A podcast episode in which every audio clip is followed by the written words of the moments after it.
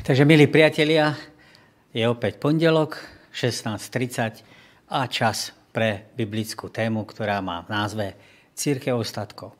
Možno je to téma, ktorá človeka na prvý pohľad zarazí a predsa v písme svetov, svetom sa táto téma, obzvlášť myšlienka ostatkov, presnejšie, lebo spojenie církev ostatkov sa v Biblii nevyskytuje, ale my ukážeme, že Bibliu je možné čítať nie len to, čo je tam napísané, ale aj medzi riadkami vidieť, že ostatok sa vždy dotýkal Božieho ľudu. Takže vás chcem pozvať, aby sme spoločne túto tému prebrali a teším sa, že vás niečím znovu obohatím. Pozrime sa na krátku osnovu. Máme tam rozdelené 1, 2, 3. Jednotka je problém rozdelenia kresťanstva, čiže prvý bod sa týka tejto problematiky.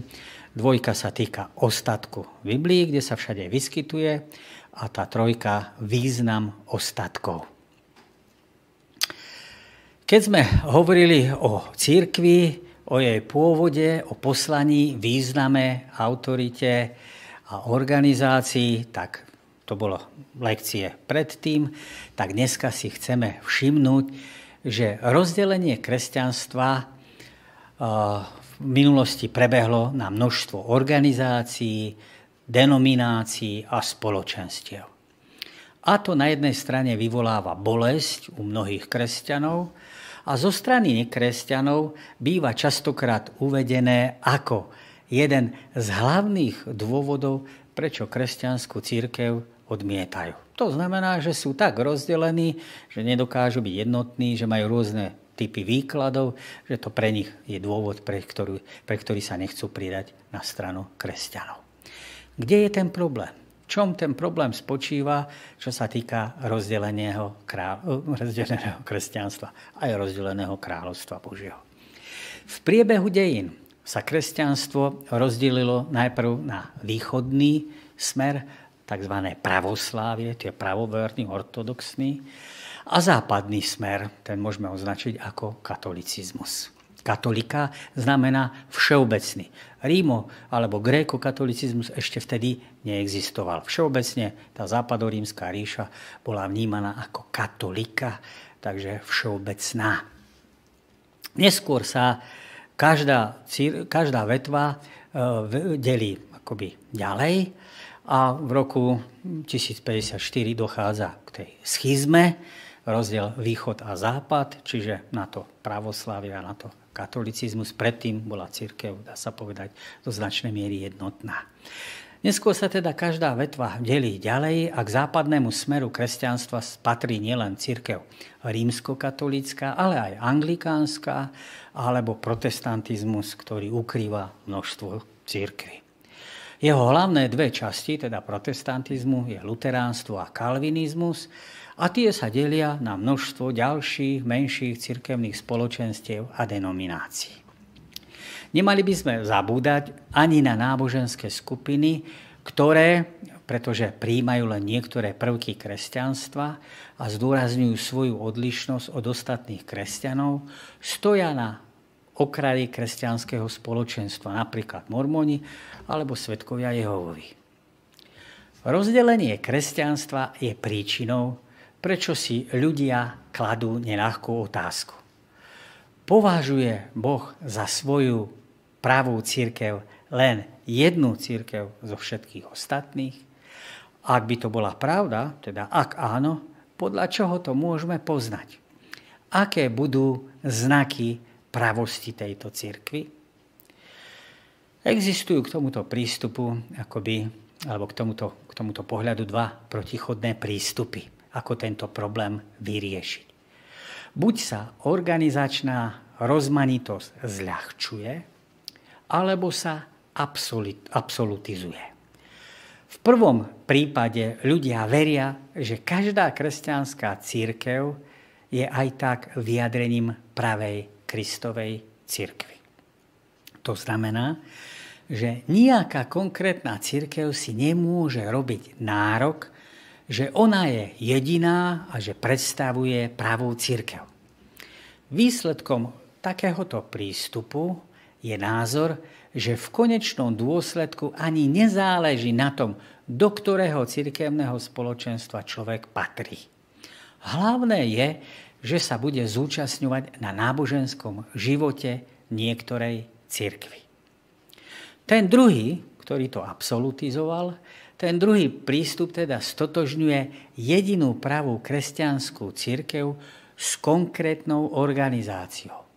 Podľa tohto názoru je len jedna církev predstaviteľkou toho, čo Kristus s Božím ľudom chce dosiahnuť, preto je pre ľudí primárnym zdrojom spasenia, teda táto církev. Spasenie je teda dané aj tým, že budete patriť k tejto církvi, aj keď teoreticky je spasenie možné aj u tých, ktorí s pravou církou nie sú organizačne spojení. Tento model zväčšia vedie k označovaniu ostatných církví za falošné, nepravé, alebo že sú ďaleko od pravdy a od spasenia sú vzdialené a teda oddelené. Obidva postoje sú vyhranením toho, ako kresťania v súčasnosti uvažujú. V tradičných kresťanských církvách dnes všeobecne platí, že viac menej každá kresťanská církev je vyjadrením tej pravej církvy. Je podľa nich arogantné stotožňovať s pravou církou len jednu organizáciu. Poďme sa pozrieť na kresťanskú jednotu v Novej zmluve. Apoštol Pavel napísal do listu Efeským, tieto slova. Veď on je náš pokoj, keď oboch spojil v jedno a svojim telom zbúral rozdeľujúci múr nepriateľstva. Treba si uvedomiť, že v čase novozmluvnej cirkvi ešte neexistovalo niekoľko typov kresťanských spoločenstiev alebo kresťanskej cirkvi. V mysli biblických písateľov však jednota cirkvi stála v popredí. Apoštol Pavel opakovane zdôrazňuje, že jednota cirkvi je daná skúsenosťou spasenia. Kristus svojou smrťou zbúral priehradný múr, nepriateľstvo. Preto, podľa jeho slov, už nie je ani Žid, ani Grék, ani otrok, ani slobodný. Nie je ani muž, ani žena, lebo všetci ste jedno v Kristu Ježišovi. Dôsledkom tohto je postoj lásky k ostatným členom v cirkvi. So všetkou pokorou, miernosťou a trpezlivosťou skúšajte sa navzájom v láske. Usilujte sa zachovávať jednotu ducha po zväzku pokoja. Apoštol Pavel kára veriacich v zbore za súperenie a členenie sa na skupiny. Napomínam vás však, bratia, menom nášho pána Ježiša Krista, aby ste hovorili jednomyselne, aby neboli medzi vami roztržky, ale boli ste zjednotení v tom istom zmýšľaní aj úsudku.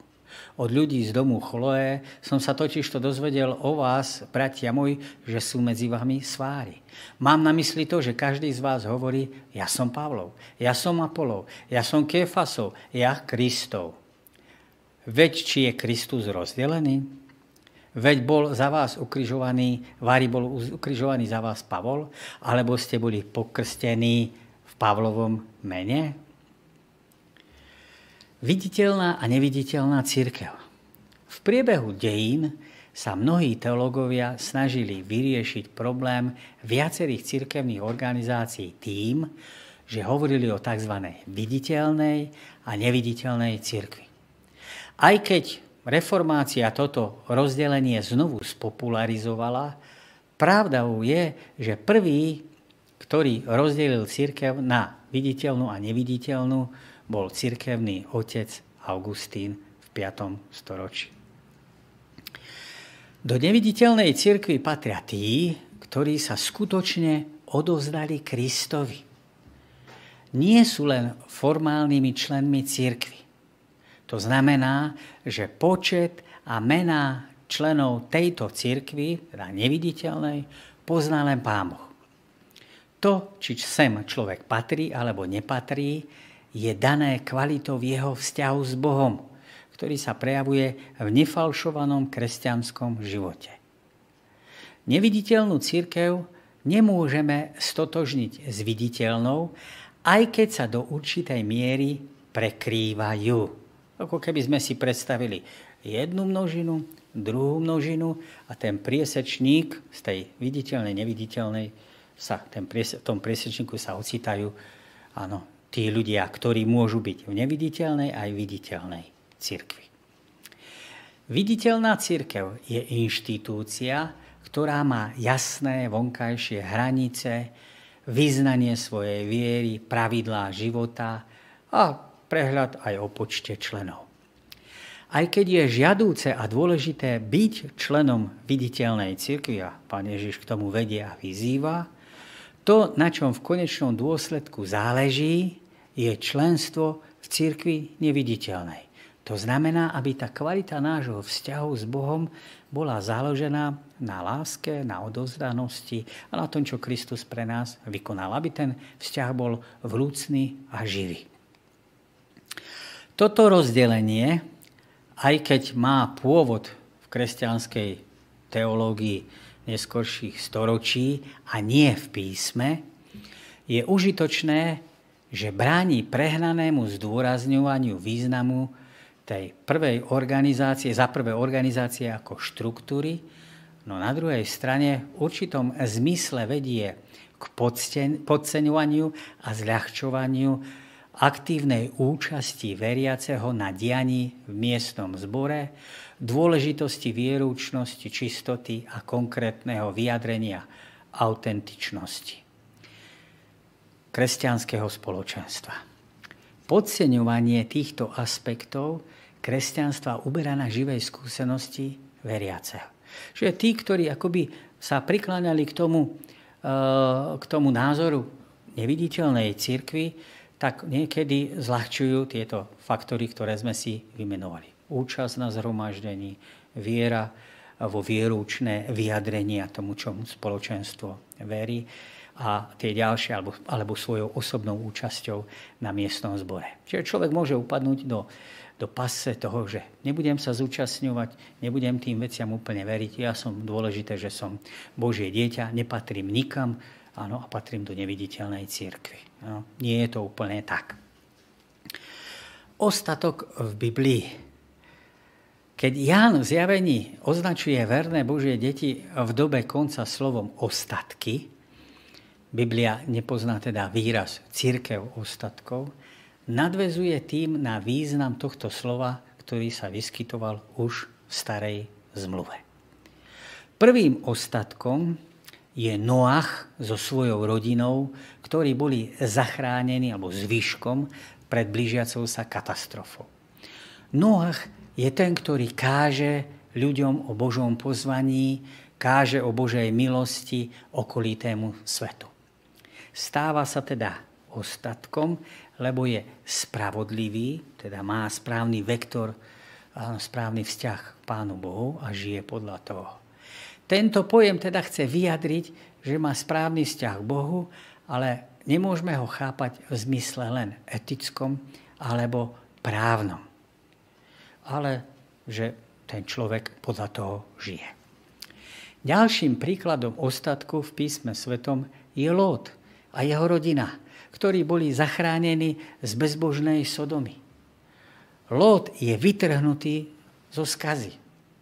Text naznačuje, že je to síce skôr dôsledok Abrahámových prihovornej, Abrahámovej prihovornej služby, než Lotových mravných zásluh. O otázku prežitia ide aj v prípade Jákoba alebo Jozefa. Obidva príklady majú spoločného menovateľa, menovateľa Božiu ochotu človeka zachrániť. Táto ochota sa zakladá na Božom zasľúbení a je predpokladom vzniku Božieho ľudu Izraela. Eliášových dňoch je to ostatok, ktorý odoláva duchovnému odpadnutiu. Král si myslí, že iba on, teda prorok si myslí, že iba on stojí na strane Pána Boha. Ale Pán Boh mu káže, že tu má ešte 7 tisíc ľudí, ktorí stoja na strane Božej, o, ktorej, o ktorých Eliáš nič nevie. Ostatok je tu oddelený, pokiaľ ide o vzťah k pravej bohoslužbe. Podobne ako v zjavení 13. kapitole. Prorok Amos protestuje proti exkluzivistickému chápaniu ostatku. Ukazuje na to, že ostatok bude žalostne malý že bude prepálený súžením. A vznikne až z tých, ktorí prídu z babylonského zajatia, alebo by sme mohli povedať prenesenie aj v dobe konca. Ostatok sú tí, ktorí sa navrátia k Pánu Bohu a ktorí budú zjavení až v eschatologický deň hospodinov. Že skutočný počet bude jasný až potom vtedy a tam. Ostatok je teda eschatologická skupina tých, ktorí sa pred druhým príchodom Ježiša Krista vyznačujú správnym vzťahom, k Pánu Bohu a dá sa povedať, že sa vyznačujú mravnými kvalitami.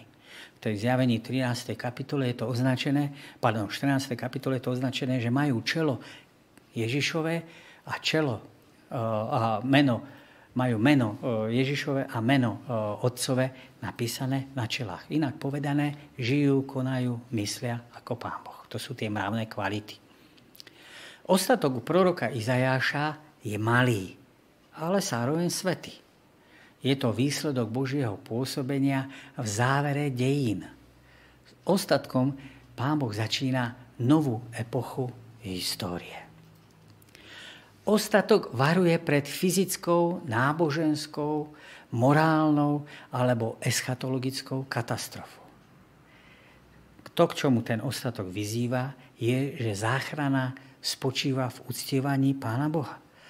Zaujatí správneho vzťahu voči nemu, ako to bolo v prípade Noácha, Abraháma, Lóta, Jakoba či Jozefa. Vo vernosti v otázke dodržiavania Božích prikázaní, tak ako k tomu vyzývali Eliáš, Ámos alebo prorok Izajáš. To bola stará zmluva. Ako je to s ostatkom v Novej zmluve? V intertestamentálnej, teda v období medzi starým a novým zákonom, testamentum, no, v tejto intertestamentálnej dobe sa v kumránskej komunite vyvinulo chápanie ostatku ako určitej elity.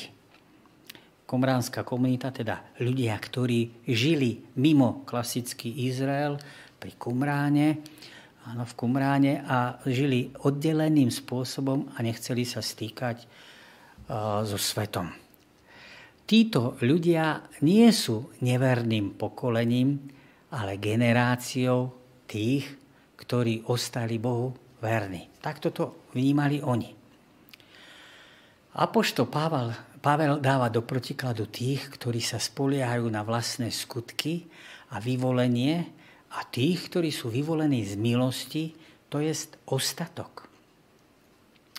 Takto aj v tomto čase jestvuje ostatok vyvolený z milosti. Avšak z milosti nie zo skutkov, veď inak by milosť už nebola milosťou. Čo teda?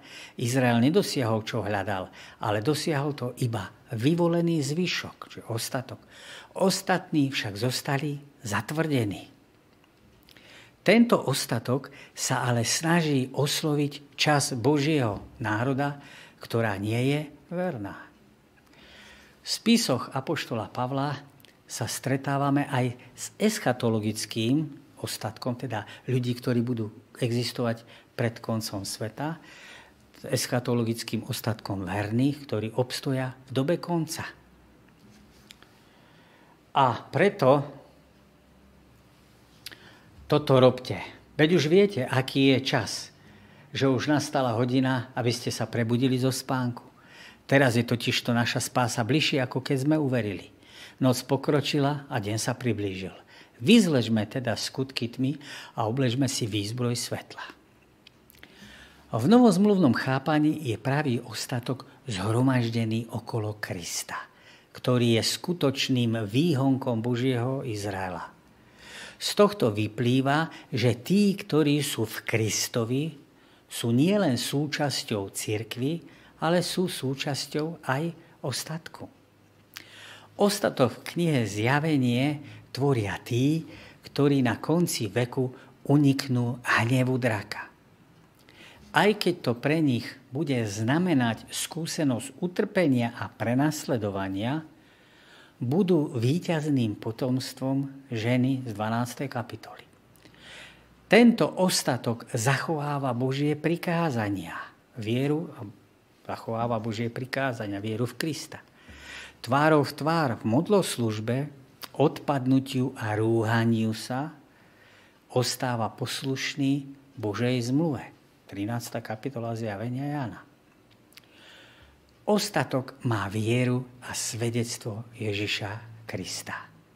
To znamená, že verí tak, ako veril Ježiš a berie vážne prorocké slovo, ktoré dával Ježiš ľudu v priebehu dejín spásy. Ostatok je zakotvený v prorockej tradícii, žije v očakávaní konca a vo vedomí toho, že čas je blízko.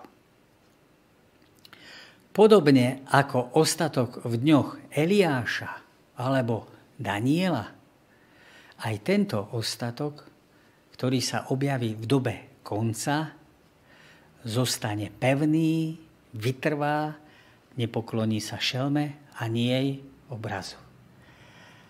Ale tej žene boli dané dve krídla orla, aby mohla letieť do pustatiny na svoje miesto, kde skrytá bude pred hadom a bude živená čas, časy a pol času. A dostala ústa, aby hovorila veľké veci a rúhania a mala moc pôsobiť 42 mesiacov. To je tá šelma. Aký je význam ostatku? Ostatok sa objavuje vždy v kritickej situácii a v rozhodujúcom okamihu dejín. Je mu daný rozmer posolstva, alebo je mu dané posolstvo, ktoré má zvestovať všetkým Božím deťom. To sme si hovorili v 14. kapitole minulej lekcii, trojanielské posolstvo. Toto trojanielské posolstvo, pripomeniem, hovorilo o tom, čo má človek urobiť, aby sa vyhnul hnevu Božiemu, aby sa neklaňal Babylonu, šelme, ale aby sa klaňal pravému Bohu. Nemôže si teda robiť nárok že pred záverečnou a konečnou polarizáciou, to je s rozdelením ľudstva na konci vekov, patria Božiemu ľudu len tí, ktorí sú ostatkom.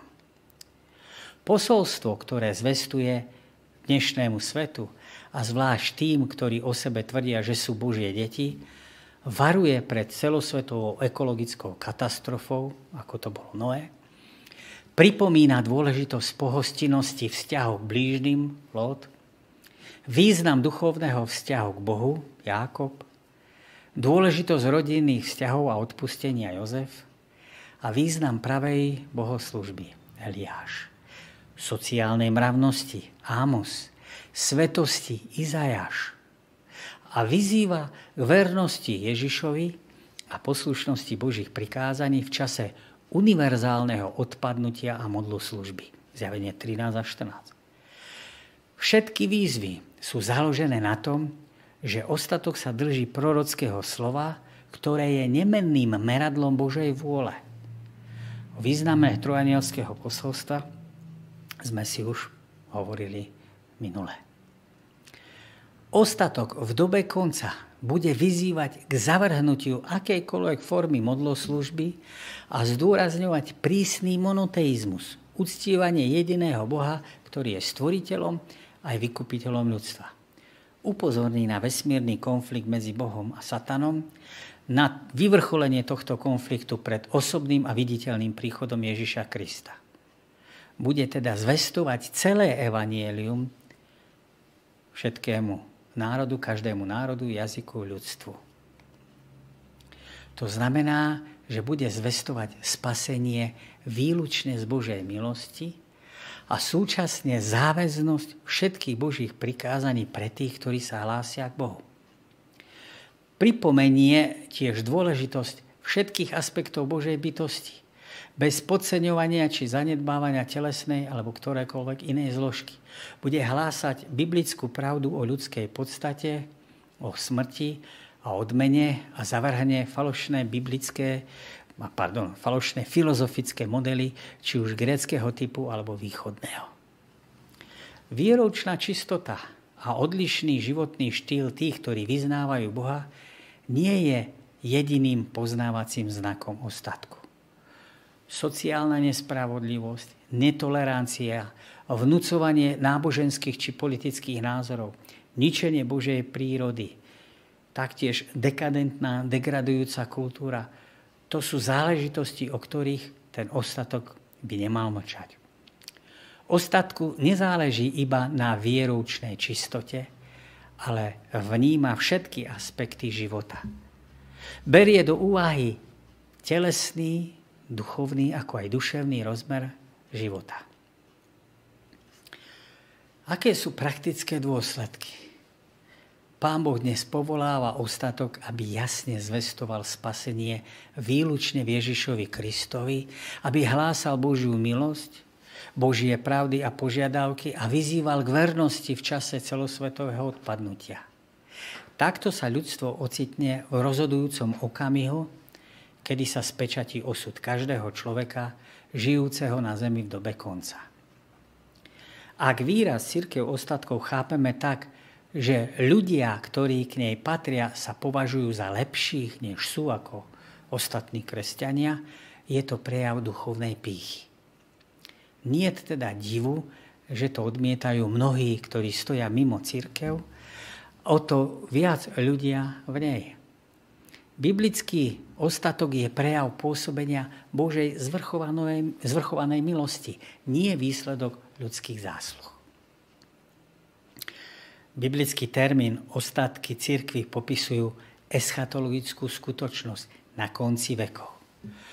O ostatkoch, ostatkoch bude možné reálne hovoriť až vtedy, keď na konci dejín ľudstva budú len dve triedy ľudí. Jedna na strane Krista a druhá proti nemu na strane Antikrista. Hoci ako veriaci prolepticky, teda v nádeji, v očakávaní, vzťahujeme a ukazujeme na túto církev ostatkov, chceme len vyjadrovať alebo vyjadriť to, že máme pokorne zvestovať to, čo v protestantizme alebo všeobecne v kresťanstve bolo a je prehliadané. V žiadnom prípade to neznamená, že si myslíme, že sme lepší ako ostatní. Že by evanielium zvestovala iba naša církev, teda církev adventistov.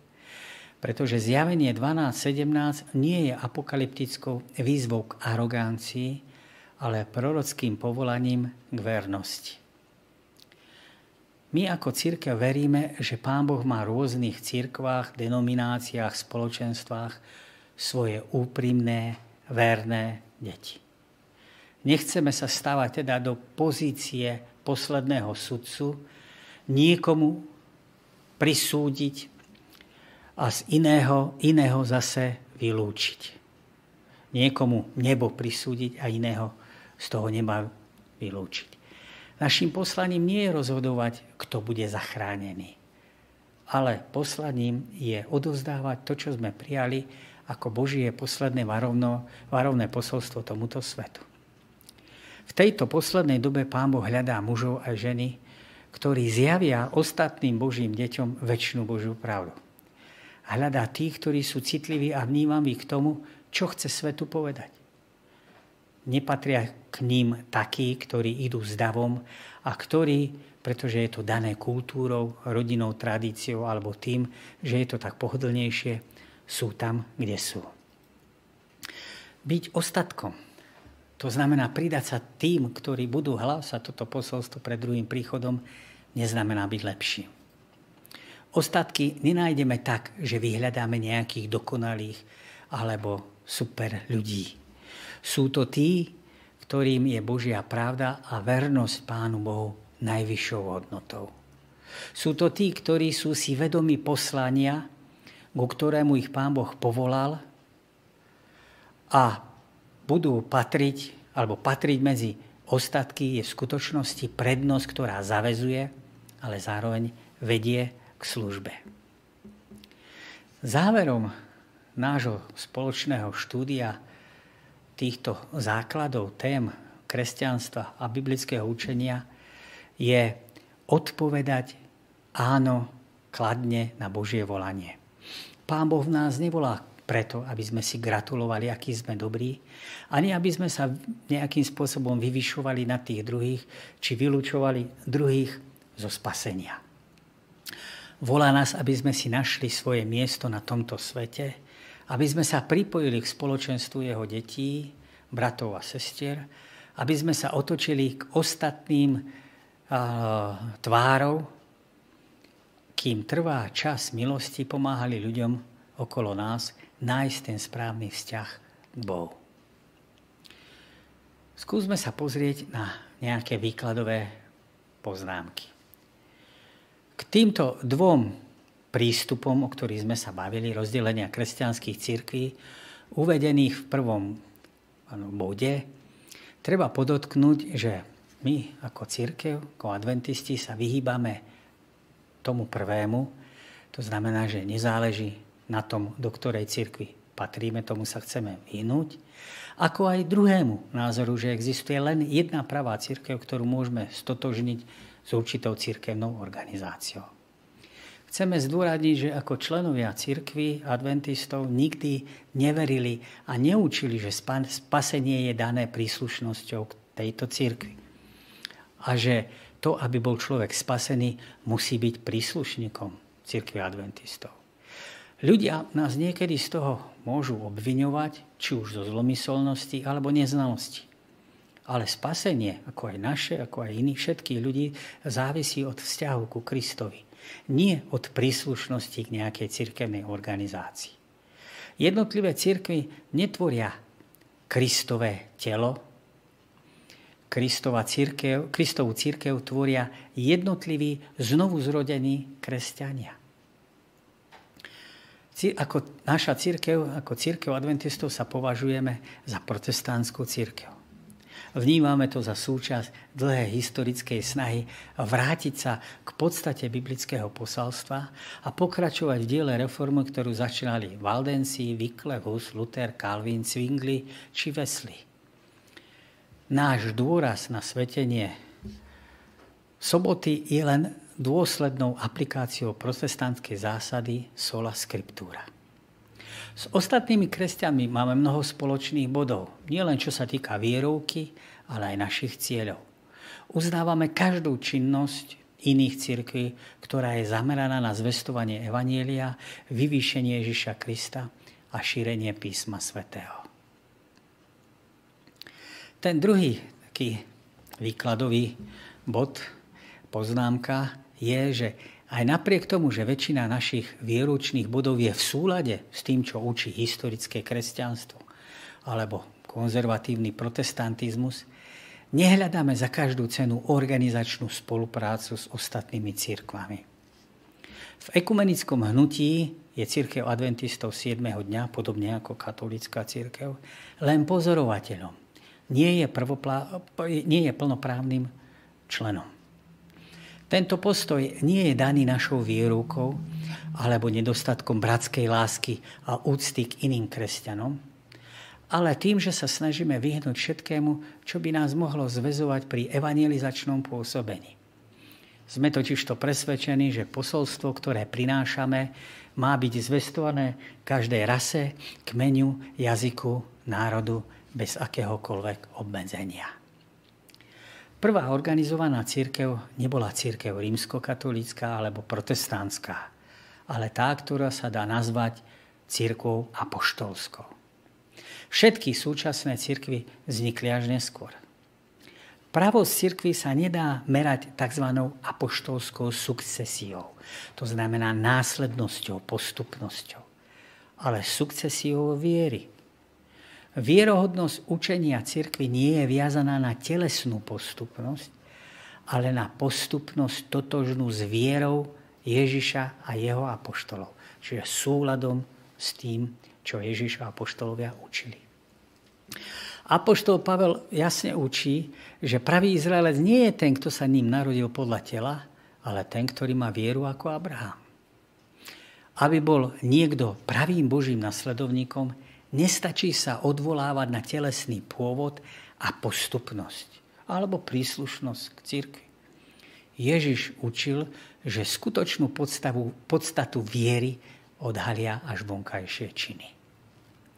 Ešte počas života varoval apoštol Pavel pred odpadnutím, ktoré nastane v cirkvi. Upozorňuje, že vodcami tohto odpadnutia budú samotní vedúci v cirkvi. O odpadnutí, ku ktorému dôjde vo vnútri cirkvi, ako aj ich prejavoch písal už prorok Daniel v 7. a 8. kapitole v Malom rohu. Po smrti apoštolov odpadnutie, myšlienka odpadnutia zosilnila. Od druhého storočia je možné jasné dokázať, alebo jasne dokázať, odklon od mnohých bodov biblického učenia. Preto je pre nás všetkých dôležité tú spoločnú základňu vierovky, písmo sveté, zobrať do rúk, študovať, kopať v nej, hľadať, porovnávať, uvažovať. Na to, na čo prídeme, že je v súlade s písmom svetým, máme prijať, to nám zjavuje Pán Boh. A to, čo sme doteraz vo svojom živote robili, alebo respektíve verili, a nie je v súlade s Božím slovom, slušne treba poďakovať, ale opustiť. Nie je to jednoduché, je to častokrát, sme častokrát viazaní historickým spôsobom, rodinnom, príslušenstvom, niekde, kde sme sa narodili, niekde, kde sme vyrástli.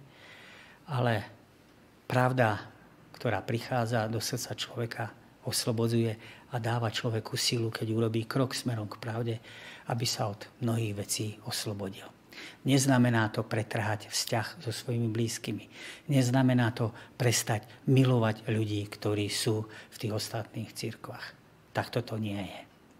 Ale pravda nás niekedy vyzýva, a poznanie pravdy nás niekedy vyzýva k tomu, aby sme urobili krok ďalej, alebo pokročili o krôčik ďalej oproti tým ostatným, ktorí z rôznych dôvodov nechcú.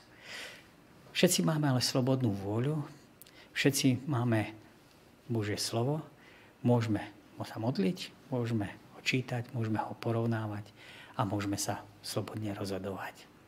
Ďakujem vám za pozornosť, že sme sa mohli touto témou zaoberať, že sme o týchto veciach mohli uvažovať. Prajem vám pekný zvyšok ešte dňa, alebo kedy to budete pozerať, všeobecne toho týždňa, ktorý je pred nami. Obujte si po prípade korčule alebo vyndite vonka do prírody. Pán Boh nám v tomto nepriaznivom čase požehnal, aby sme sa tešili aspoň zo snehu, keď nie už mnohí sa nečešia zo zdravia alebo šťastia. Uvidíme sa o týždeň, ak Pán Boh zo svojej milosti nám to dopraje. Do počutia, dovidenia.